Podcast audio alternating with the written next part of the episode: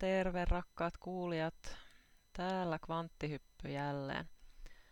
On mennyt pitkä aika, että on saanut mitä uusia jaksoja aikaiseksi, kun on ollut niin kovasti kiireitä, mutta nyt vihdoin ja viimein uusi jakso teille. Tänään perehdytään taas tuohon transsurfingiin. Ja muistathan, että Tämä podcast löytyy SoundCloudista, iTunesista, Spotifysta ja on nettisivut, jotka löytyy osoitteesta kvanttihyppy2019.wixsite.com kautta podcast. Sieltä löytyy nettisivut ja sieltä löytyy kaikki jaksot myös. Ja jos haluat ottaa yhteyttä, niin voit lähettää sähköpostia kvanttihyppy2019 at gmail.com. Ja Facebookin kautta ei kannata yrittää tavoitella, eli sitä kautta mua ei, ei tavoita. Eli laita mieluummin sähköpostia. Ja tosiaan tänään on nyt sitten vuorossa Reality Transsurfin kirjasta luku kahdeksan.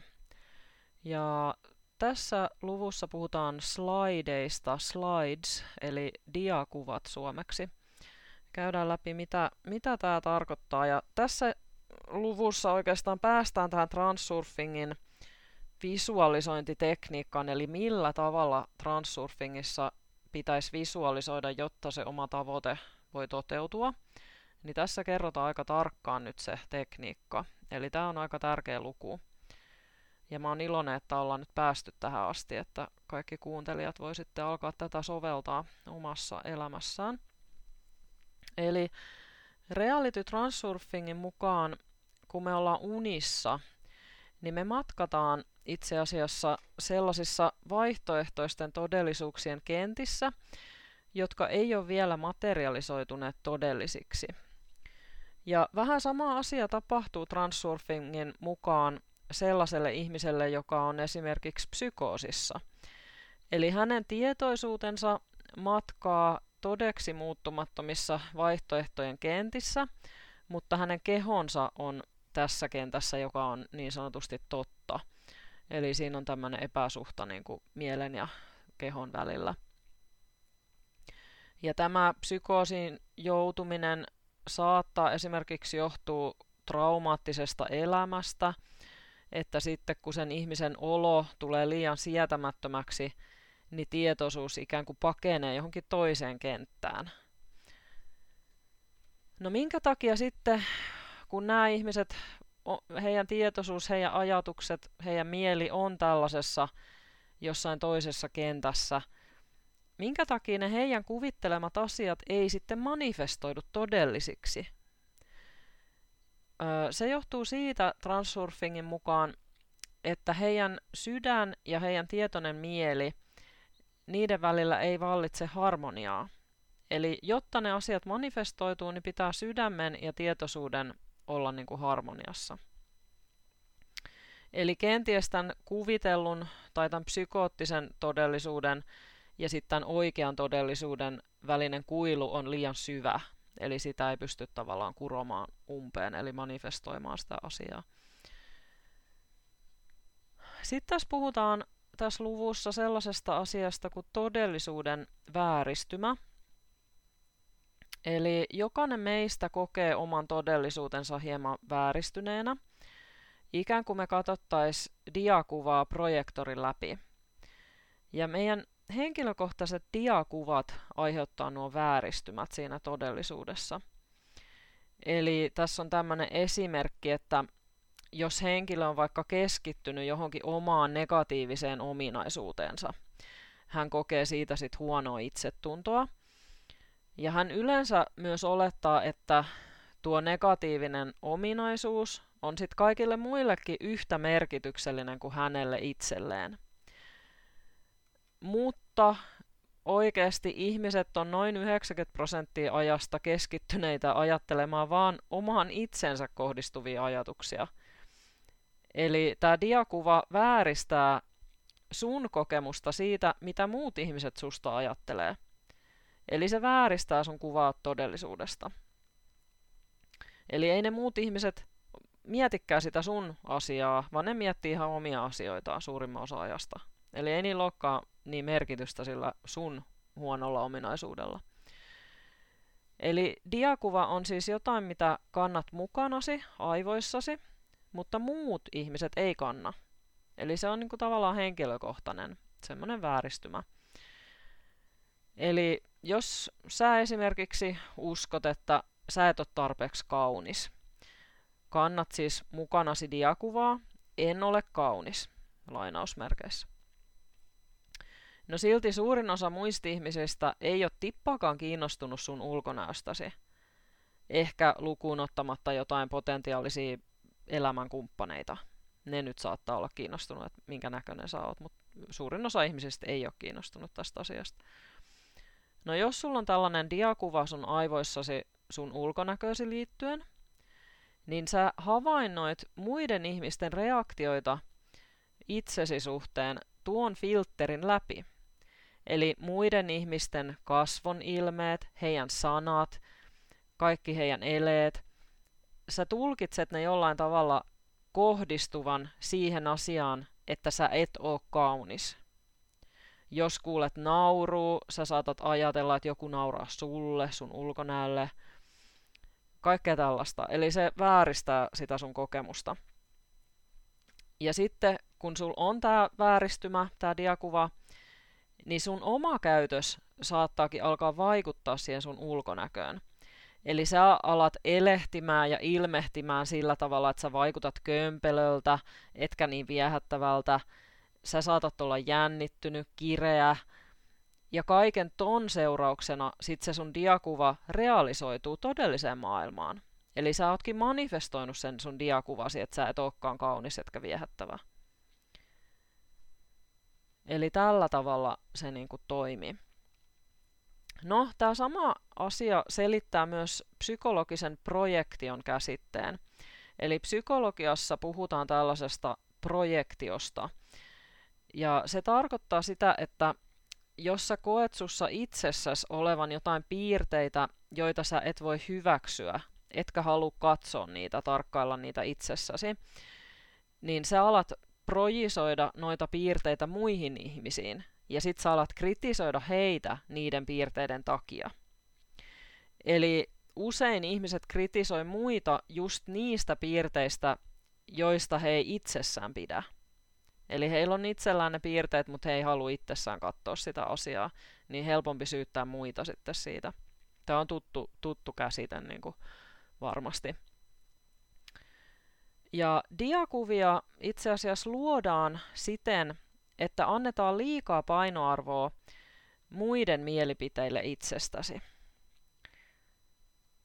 Ja sitten tällainen negatiivinen diakuva, jos sydän ja mieli on yhtä mieltä siitä, että se pitää paikkaansa, niin sittenhän se alkaa manifestoitua todellisuudeksi. Ja se diakuva jatkaa toteutumistaan, manifestoitumistaan, niin kauan, kunnes tämä henkilö muuttaa sen positiiviseksi diakuvaksi, tai lakkaa antamasta painoarvoa sille negatiiviselle diakuvalle. No sitten tässä puhutaan positiivisista diakuvista. Eli ihan aluksi kannattaa tietysti kartottaa, että mitkä on sun omia negatiivisia diakuvia. Millaisia negatiivisia vääristymiä sä kannat mukana itsestäsi? Näiden negatiivisten diakuvien kanssa ei voi taistella. Eli jos sä alat taistele sitä vastaan, niin silloin se diakuva saa siitä vaan lisää voimaa. Eli miten näistä pääsee eroon, näistä negatiivisista – niiltä diakuvilta pitää ottaa pois niiden perusta, eli sun oma huomiosi sekä niille asettamasi tärkeys, eli painoarvo. Et min, kuinka tärkeänä sä pidät sitä asiaa ja, ja kuinka paljon sä annat sille huomioon. Siitähän se saa sen, sen voimansa, se diakuva. Ja sen jälkeen sä voit alkaa suunnata sun huomion negatiivisesta diakuvasta positiiviseen kuvaan. Eli sä voit luoda omasta itsestäsi diakuvan juuri sellaisena kuin sä haluat olla. Eli sä voit värittää sitä kuvaa, sä voit korostaa sitä. Eikä sen tarvi olla mikään staattinen kuva, vaan se voi olla esimerkiksi kuva siitä, kuinka elegantisti sä liikut, kuinka sulavasti sä juttelet muiden kanssa, kuinka sä hurmaat heidät sun älykkäillä huomautuksilla, kaikkea tällaista. Ja sen jälkeen ulkoinen intentio alkaa toteuttaa tota sun diakuvaa. Ja sun tulisi pitää mielessä tota diakuvaa niin kauan, kunnes se sulaa pois.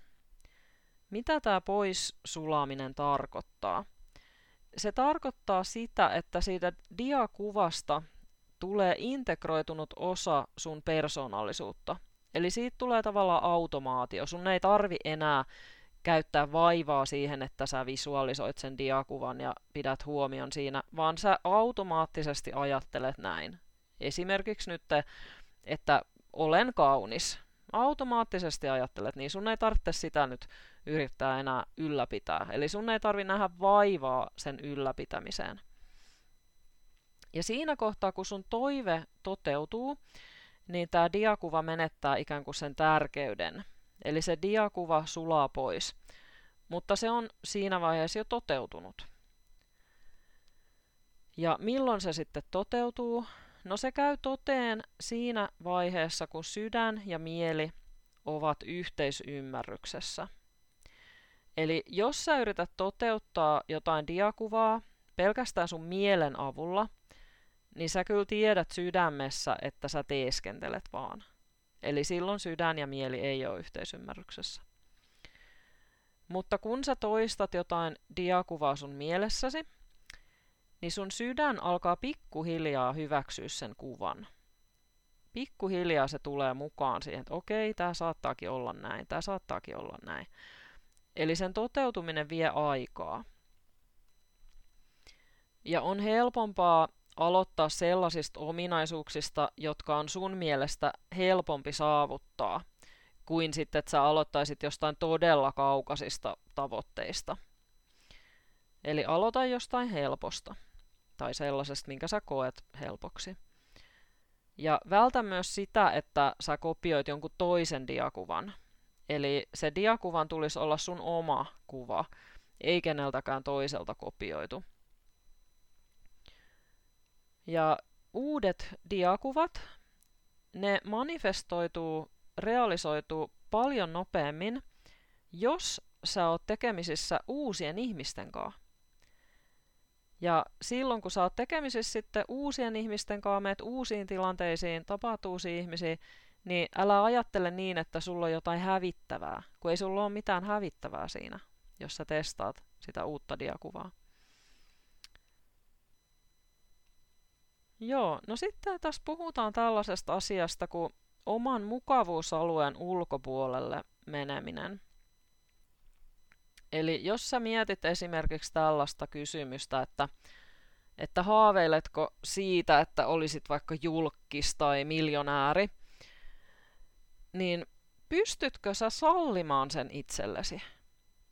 Kuka valitsee sen, kenestä tulee kuuluisa tai rikas? Eihän sitä kukaan ulkopuolinen valitse. Yleensä nuo henkilöt valitsee sen ihan itse. Niin oletko sä valmis sallimaan itsellesi kaiken sen, mitä sä haluat?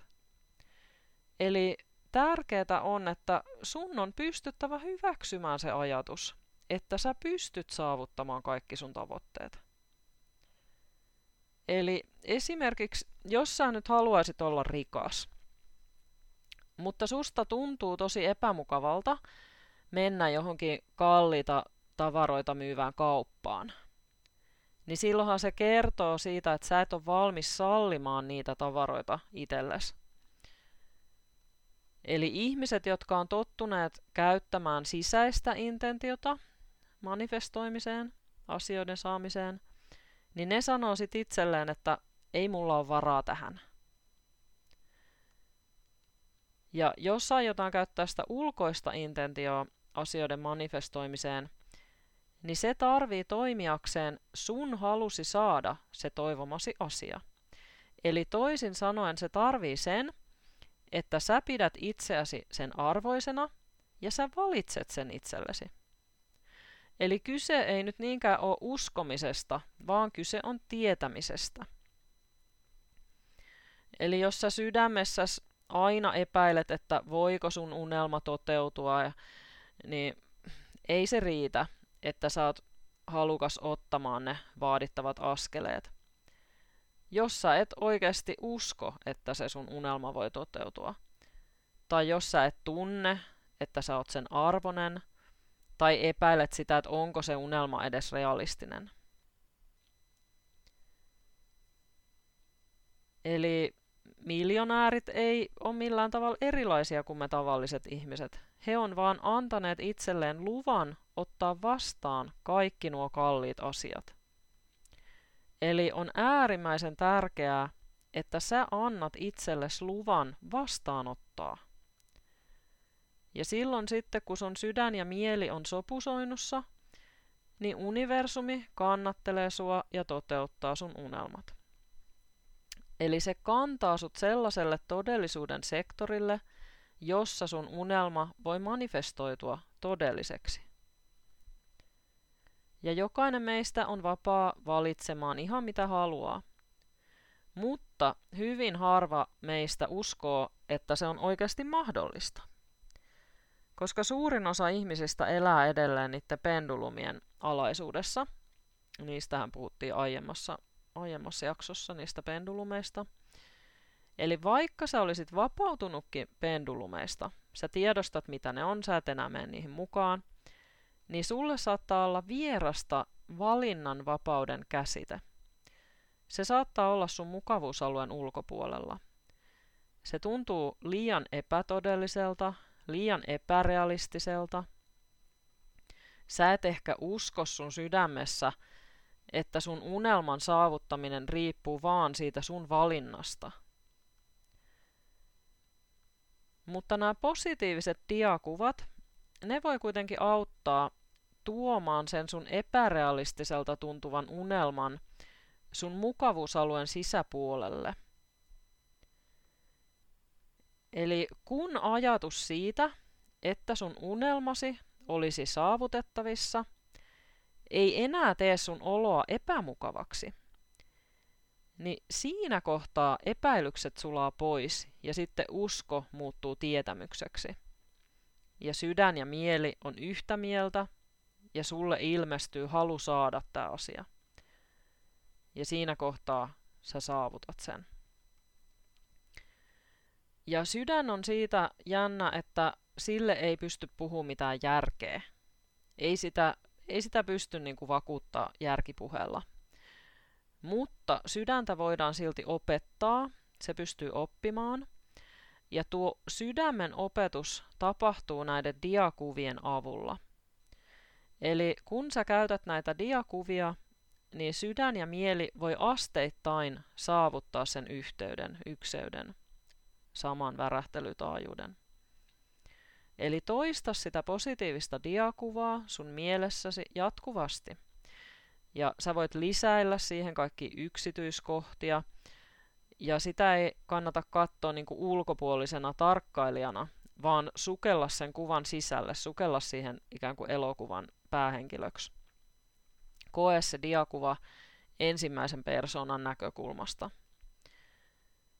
Ja se diakuva tuottaa tulosta vaan, jos sitä toistetaan systemaattisesti ajan kuluessa. Eli o kiinnostunut kaikesta, mikä liittyy siihen sun unelmaan, ota vastaan kaikki siihen liittyvä tieto. Esimerkiksi sä voit totutella käymään kalliissa liikkeissä valitsemassa niitä kalliita tuotteita hintaan katsomatta.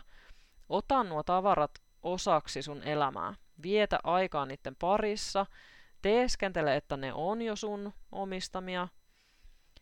Ja yksi tärkeä asia on, että ei ole tarpeen miettiä sitä, että millä tavalla mun unelmani toteutuu. Koska ulkoinen intentio löytää keinon. Ja se keino voi olla sellainen, että sä et ikinä olisi tullut ajatelleeksi sitä itse. Sä et ikinä olisi pystynyt keksimään sitä itse. Se ulkoinen intentio löytää sen keinon, et sinä itse. Ja sun unelmien elämän tulisi olla sellaista, että se tuottaa iloa, mutta samaan aikaan tuntuu tavanomaiselta. Eli sen on tunnuttava siltä, niin kuin sulla olisi jo se. No sitten tässä luvussa puhutaan myös visualisoinnista. Eli transsurfingissa todellakin käytetään visualisointia, mutta tässä on ihan oma tietynlainen tapa visualisoida se tavoite. Eli tässä puhutaan ensin, että on kolme eri tapaa visualisoida. Nämä on niin kuin yleisiä tapoja, mistä yleensä puhutaan. Eli ensimmäinen tapa on haaveilu. Ja haaveilu on oikeastaan pelkkää fantasiaa, ja transsurfingin näkökulmasta katsottuna niin ei ne haaveet toteudu. Eli se johtuu siitä, että haaveilijat ei yleensäkään odota heidän haaveidensa toteutuvan. Heiltä puuttuu siihen haaveeseen liittyvä päättäväisyys, halu saada se. Eli se on, se on tavallaan liian heikko tapa visualisoida mitään, jotta se manifestoituisi. No sitten on toinen visualisoinnin tapa. Se on nähdä se asia ikään kuin elokuvana mielessä, visualisoida se. Ja tämä elokuvan katselu eroaa haaveilusta, koska elokuva laitetaan niin kuin tietoisesti pyörimään sinne mieleen. Eli esimerkiksi jos sä haluat unelmiesi talon, ja sit sä visualisoit tämän sun unelmien talon sun mielessä ikään kuin elokuvana, niin tämä visualisoimasi elokuva tulee toteutumaan. Mutta arvaa mitä, se saattaa toteutua niin, että tämä talo ei olekaan sun. Se saattaa olla jonkun toisen talo, koska sä et ilmoittanut siinä sun tilauksessa, että sä tilaat sen sulle itsellesi. Että sä aiot asua siinä talossa. Eli kolmas visualisoinnin tapa. Siinä visualisoija on pääroolissa siinä elokuvassaan. Eli osallistuu tähän elokuvaan aktiivisena toimijana – Eli jos sä esimerkiksi visualisoit sitä sun unelmien taloa, niin koe se talo ikään kuin virtuaalisena kiertueena. Koe itsesi siellä talossa, millä tavalla sä asut siellä, millä tavalla sä elät siellä. Miten sä sisustat sen talon, miten sä kokkaat siellä ruokaa. Kaikki tällaiset. Ja tee siitä tosi yksityiskohtaista. Eli tämä elokuva on sun diakuvasi. Se tuo sitä sun tavoitetta pikkuhiljaa lähemmäs sua. Ja on hyvä muistaa muutama asia, kun sä työskentelet tämän sun diakuvan kanssa. Eli jos sä menetät intohimosi sitä kohtaan, sä alat kyllästyä siihen. Kysy silloin itseltäsi, että tarvitsetko sä oikeasti tota diakuvaa vai et. Ja toiseksi kannattaa muistaa se, että meidän intentio ei manifestoi diakuvia välittömästi, vaan siihen saattaa mennä aikaa. Eli se vaatii johdonmukaisuutta, kärsivällisyyttä. Ja sitten jos siihen sun tavoitteeseen on sotkeutunut jotain pendulumeja, niin silloin sä et pysty tuottamaan sitä tarvittavaa yhteyttä sydämen ja mielen välille.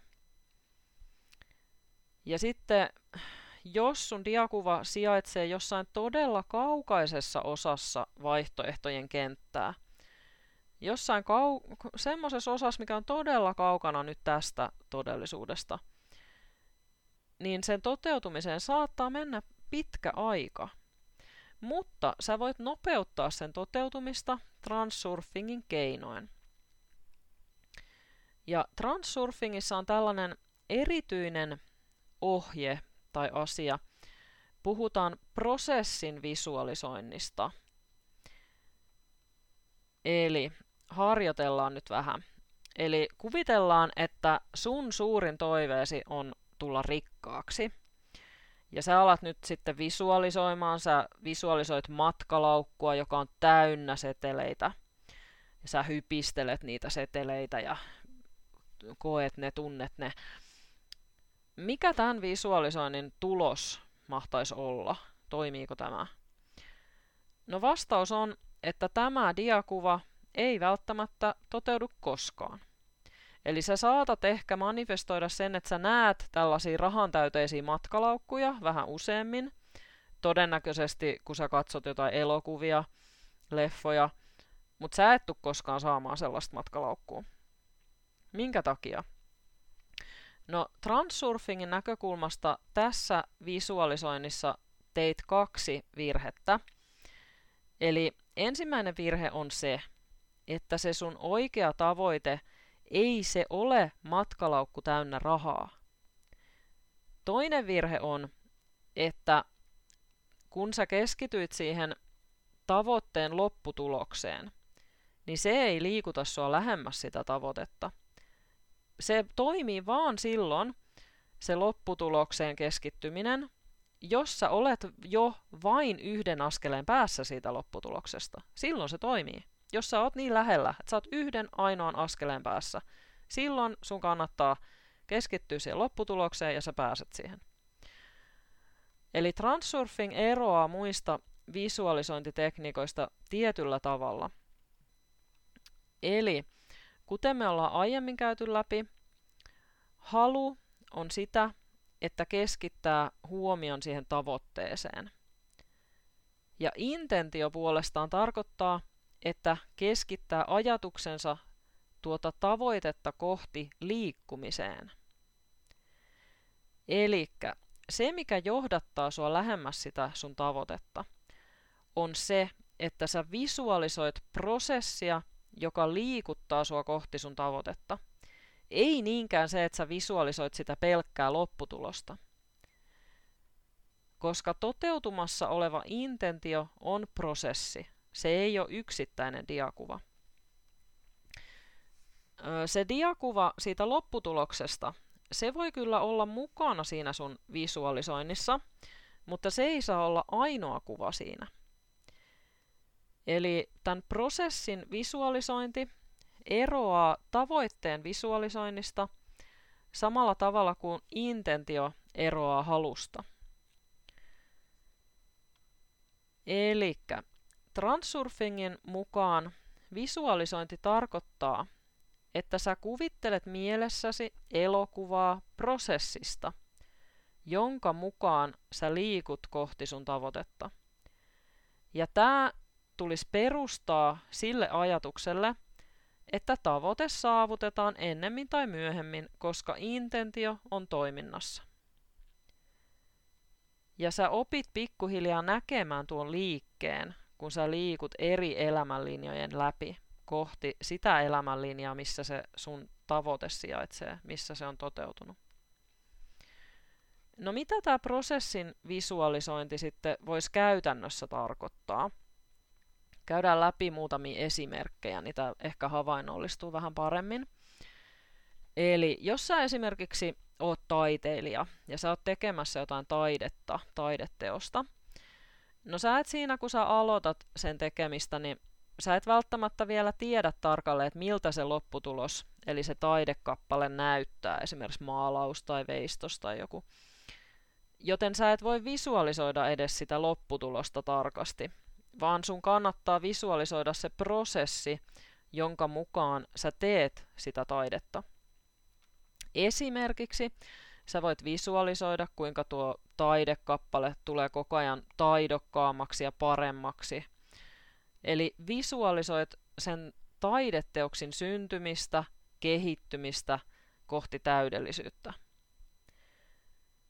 Ja ei ole mitään syytä olettaa, että pelkkä visualisointi saisi sen taideteoksen syntymään. Sehän syntyy vaan, jos sä oikeasti teet sen. Se siis syntyy sun omissa käsissäsi, mutta sä voit luoda sitä ja ihailla sitä sun teosta samanaikaisesti. Tämä oli yksi esimerkki. No, toinen esimerkki on äiti, joka kasvattaa lastaan. Hän huolehtii siitä lapsesta. Hän täyttää joka päivä lapsensa tarpeet. Hän visualisoi, kuinka tämä lapsi kasvaa ja kehittyy. Hän ihailee lastaan joka päivä, ilmaisee rakkautta lapselle. Tämä äiti ei siis keskity pelkästään lopputulokseen, eli siihen, että millainen aikuinen tästä lapsesta kasvaa, vaan hän keskittyy tähän kasvattamisen prosessiin. Hän ei myöskään pelkästään katso sivusta, kuinka se lapsi kasvaa, vaan hän osallistuu aktiivisesti lapsensa kasvatukseen. Eli hän on siinä prosessissa aktiivisena tekijänä. No, seuraava esimerkki. Jos sä oot esimerkiksi luomassa tietokoneohjelmaa, niin sä voit visualisoida, kuinka tuo ohjelma muuttuu joka päivä vähän tehokkaammaksi, helppokäyttöisemmäksi, kuinka sä seuraavana päivänä teet vaikutuksen muihin sillä, miten hienosti sun tietokoneohjelma kehittyy. Eli visualisoit sitä prosessia. Jos sä puolesta oot työstämässä jotain liikeideaa tai jossain projektissa työskentelet, niin visualisoi sitä, kuinka sä yhtäkkiä keksit uusia hyviä ideoita, hyviä ehdotuksia – ja anna itsellesi lupa ajatella, että siitä sun projektista on tulossa pada, paras mahdollinen, laadukkain mahdollinen. Eli tämän tyyppisiä asioita. Jos puhutaan omasta kehosta, että sä haluat työstää sun omaa kehoa esimerkiksi parempaan kuntoon, paremman näköiseksi, urheilullisemmaksi, niin ravitse sitä sun kehoa samalla tavalla kuin se äiti ravitsee sitä hänen lastaan. Eli visualisoi, kuinka sun keho asteittain saavuttaa paremman ja paremman kunnon ja ulkonäön. Huolehdi siitä kehosta, sen hyvinvoinnista, treenaa sitä, kuvittele miten sun lihakset kehittyy. Eli mihin tahansa sä keskitytkään, niin visualisoi se koko prosessi. Kun sä visualisoit sitä pelkkää lopputulosta, niin sillä on se merkitys, että sä laajennat omaa mukavuusaluettasi. Ja sillä tavalla se lopputuloksen visualisoiminenkin on arvokasta. Mutta kun sä visualisoit sitä prosessia, jonka kautta sä saavutat sen lopputuloksen, niin sä nopeutat ulkoisen intention tekemää työtä. No se ei sinänsä haittaa, jos sä et tiedä, millä tavalla sun tavoite voisi toteutua jos sulla ei ole hajuakaan, miten se toteutuisi. Kun sä visualisoit sitä loppuslaidia, sitä loppudiakuvaa, niin silloin pikkuhiljaa se sun tavoite alkaa mahtua sinne sun mukavuusalueelle. Ja silloin ulkoinen intentio tuo sun eteen ne keinot, joilla sen saa manifestoitumaan. Eli se alkaa sitten sitä kautta toimimaan. No sitten on puhetta tällaisesta asiasta kuin transfer chains. Eli mä suomentaisin tämän ehkä siirtymäketjuina. Ja tämä on transurfingissa myös todella keskeinen, keskeinen tähän visualisointiin liittyvä käsite. Eli jos puhutaan nyt sellaisesta tavoitteesta, eli se sun tavoitteen toteutuminen sijaitsee sellaisella elämän linjalla, joka on todella kaukana nyt tästä nykyisestä sun elämänlinjasta, niin silloin on täysin mahdotonta virittää se oma energia siihen sopivaksi ihan suoraan. Eli et sä voi hypätä tästä suoraan sinne. Se on mahdotonta. Eli esimerkiksi, jos sä oot menossa johonkin tenttiin, ja se aihealue on vaikka sellainen, josta sä et tiedä yhtään mitään, niin et sä voi silloin odottaa suoraan, että sä pääset siitä tentistä läpi tai saat siitä loiston numeron, jos ei sulla ole mitään hajuu siitä aihealueesta edes. Eli eihän se silloin toimi. Eli tie tältä elämänlinjalta sille elämänlinjalle, jossa sä oot saavuttanut sen sun tavoitteen, niin se saattaa olla melko pitkä. Ja se vaatii tiettyjä muutoksia. Se vaatii sitä, että se sun asema muuttuu, se pikkuhiljaa liikkuu kohti sitä elämänlinjaa, mutta se saattaa vaatia sulta myös sun ajattelutavan muutosta, ehkä sun olemisen tavan muutosta ja ehkä jopa sun luonteen muuttumista. Se voi vaatia aika monta asiaa, jotta sä saat sen, saavutat sen tavoitteen. No jos sä yrität visualisoida prosessia, joka vie kohti todella kaukaista tavoitetta, niin siinä käy helposti niin, että sä saatat yrittää hypätä joidenkin askelten ohi ja vähän niin kuin kiirehtiä sitä tapahtumaa. Ja se on sitten puolestaan tehotonta, sitten se johtaa turhautumiseen, ärsyyntymiseen, ja sitten kun sä turhaudut ja ärsyynnyt, niin silloin alkaa nämä tasapainottavat voimat taas sitten toimia sua vastaan. Eli sitten kaikki menee pieleen.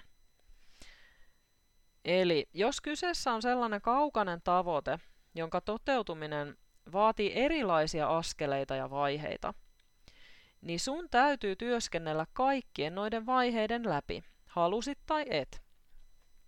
Eli esimerkiksi, jos sä haluat tulla jonkun ammattialan mestariksi, menestyjäksi jollain tietyllä alalla, niin eihän susta voi sellaista tulla yhdessä yössä.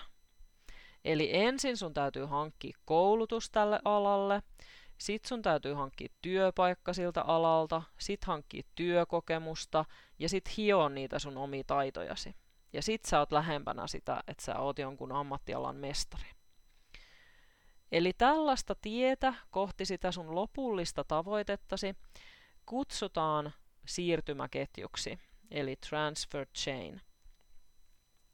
Ja jokainen ikään kuin ketjun lenkki tässä siirtymäketjussa edustaa eri vaihetta tässä prosessissa, jossa kuljetaan kohti sitä sun lopullista tavoitetta. Ja koska jokainen vaihe tässä ketjussa on kiinni sekä edellisessä että seuraavassa lenkissä, ne on järjestyksessä ne lenkit siinä ketjussa, niin sen takia on mahdotonta hypätä jonkun ketjun lenkin yli. Ne on käytävä läpi ne lenkit järjestyksessä. Siitä ei voi hypätä jonkun lenkkien yli. Ja tie siihen tavoitteeseen, tavoitteen toteutumiseen, se koostuu tästä siirtymäketjusta sekä vaihtoehtojen kentästä tai kentistä, eri kentistä. Ja sä liikut niissä kentissä pikkuhiljaa lenkki kerrallaan kohti sitä tavoitetta. Ja sä et voi liikkua tehokkaasti siinä vaihtoehtojen kentässä, jos sä saat aikaan ylimääräistä potentiaalia tai jos sä taistelet sitä virtaa vastaan. Näistä on puhuttu aiemmissa luvuissa, aiemmissa jaksoissa. Ja nyt ollaankin jo melkein lopussa tässä luvussa, ja jäljelle jää oikeastaan enää yksi tärkeä transurfingin sääntö. Eli miten sun pitäisi edetä tässä visualisoinnissa tämän siirtymäketjun kanssa. Sun pitää visualisoida eteenpäin menevää prosessia vain ja ainoastaan tämänhetkiseltä ketjun lenkiltä. Sä voit visualisoida myös sitä ihan sitä sun tavoitteen lopputulosta, sitä viimeistä, kun se on toteutunut, sitä diakuvaa. Sä voit visualisoida sitä niin usein kuin sä haluat, mutta visualisoi sitä prosessia vaan sen tämänhetkisen ketjun lenkin osalta. Eli älä mene tavallaan siinä ketjun niissä lenkeissä kauemmas kuin missä sä oot nyt menossa. Eli transsurfingin määritelmän mukaan visualisointi on sitä, että kuvittelet mielessäsi tavoitteesi saavuttamisen prosessia tämänhetkisellä ketjun lenkillä. Eli tämä lähestymistapa on aika suoraviivainen. No, sitten vielä tämä vaikea kysymys. Eli entä jos sä et tosiaan tiedä, millä tavalla se sun tavoite voisi toteutua? Jos sul ei ole hajuakaan siitä, että mikä se prosessi voisi olla, mitä sä sitten teet? Se ei haittaa. Silloin sä teet sitä, että jatkat sen sun diakuvan visualisointia rauhallisesti ja systemaattisesti, sitä diakuvaa, jossa on se lopputulos, minkä sä haluat. Ja se diakuva laajentaa sun mukavuusaluetta. Se opettaa ikään kuin sun sydäntä hyväksymään tämän asian osaksi sun mukavuusaluetta, että se mahtuu siihen mukavuusalueelle. Ja silloin kun se on tarpeeksi laajentanut sitä sun mukavuusaluetta, se tuntuu saavutettavalta, se tuntuu, että se kuuluu sulle, se kuuluu sun elämään, niin silloin ulkoinen intentio alkaa toimimaan, koska sun sydän ja mieli on koherenssissa, ne on samaa mieltä, ne on harmoniassa. Silloin ulkoinen intentio tuo sun eteen keinon, jolla sä pääset liikkumaan kohti sitä sun tavoitetta. Eli silloin se vaan ilmestyy se keino. Ja se voi tosiaan olla joku, mitä sä et olisi ikinä tullut ajatelleeksi. Eli sun ei tarvitse stressata siitä, mikä on se oikea tapa saavuttaa sun tavoite. Siitä ei tarvi ottaa mitään stressiä. Eli tämä diakuva, sen visualisointi ikään kuin sysää sut ottamaan ne oikeat askeleet alitajuisesti, automaattisesti. Ja ainut mitä sun pitää tehdä on jättää se turha tärkeys pois siitä sun tavoitteesta. Eli älä laita siihen liikaa painoarvoa, koska silloin tulee nämä tasapainottavat voimat alkaa toimia sua vastaan. Joo, eli tässä tuli aika paljon asiaa tässä luvussa, aika tärkeää asiaa ja nyt sitten tosiaan pääsette laittamaan tämän kaiken käytäntöön, pääsette visualisoimaan teidän diakuvia, pääsette miettimään, mitä negatiivisia diakuvia teillä on kenties siellä mielessä, mitä te kelaatte päivästä toiseen, mistä pitäisi luopua, mitkä pitäisi muuttaa positiivisiksi. Ja pääsette visualisoimaan prosessia siitä teidän unelmasta, teidän tavoitteesta. Ja laittakaa toki palautetta mulle, jos saatte aikaan jotain siistejä manifestointeja, niin haluan, laittaa, haluan, että laitatte mulle palautetta, on kiva kuulla niistä. Ja toivotaan oikein hyvää loppukesää kaikille ja toivottavasti pääsen pian taas tekemään lisää jaksoja teille. Mutta ei muuta kuin hyvää kesää kaikille.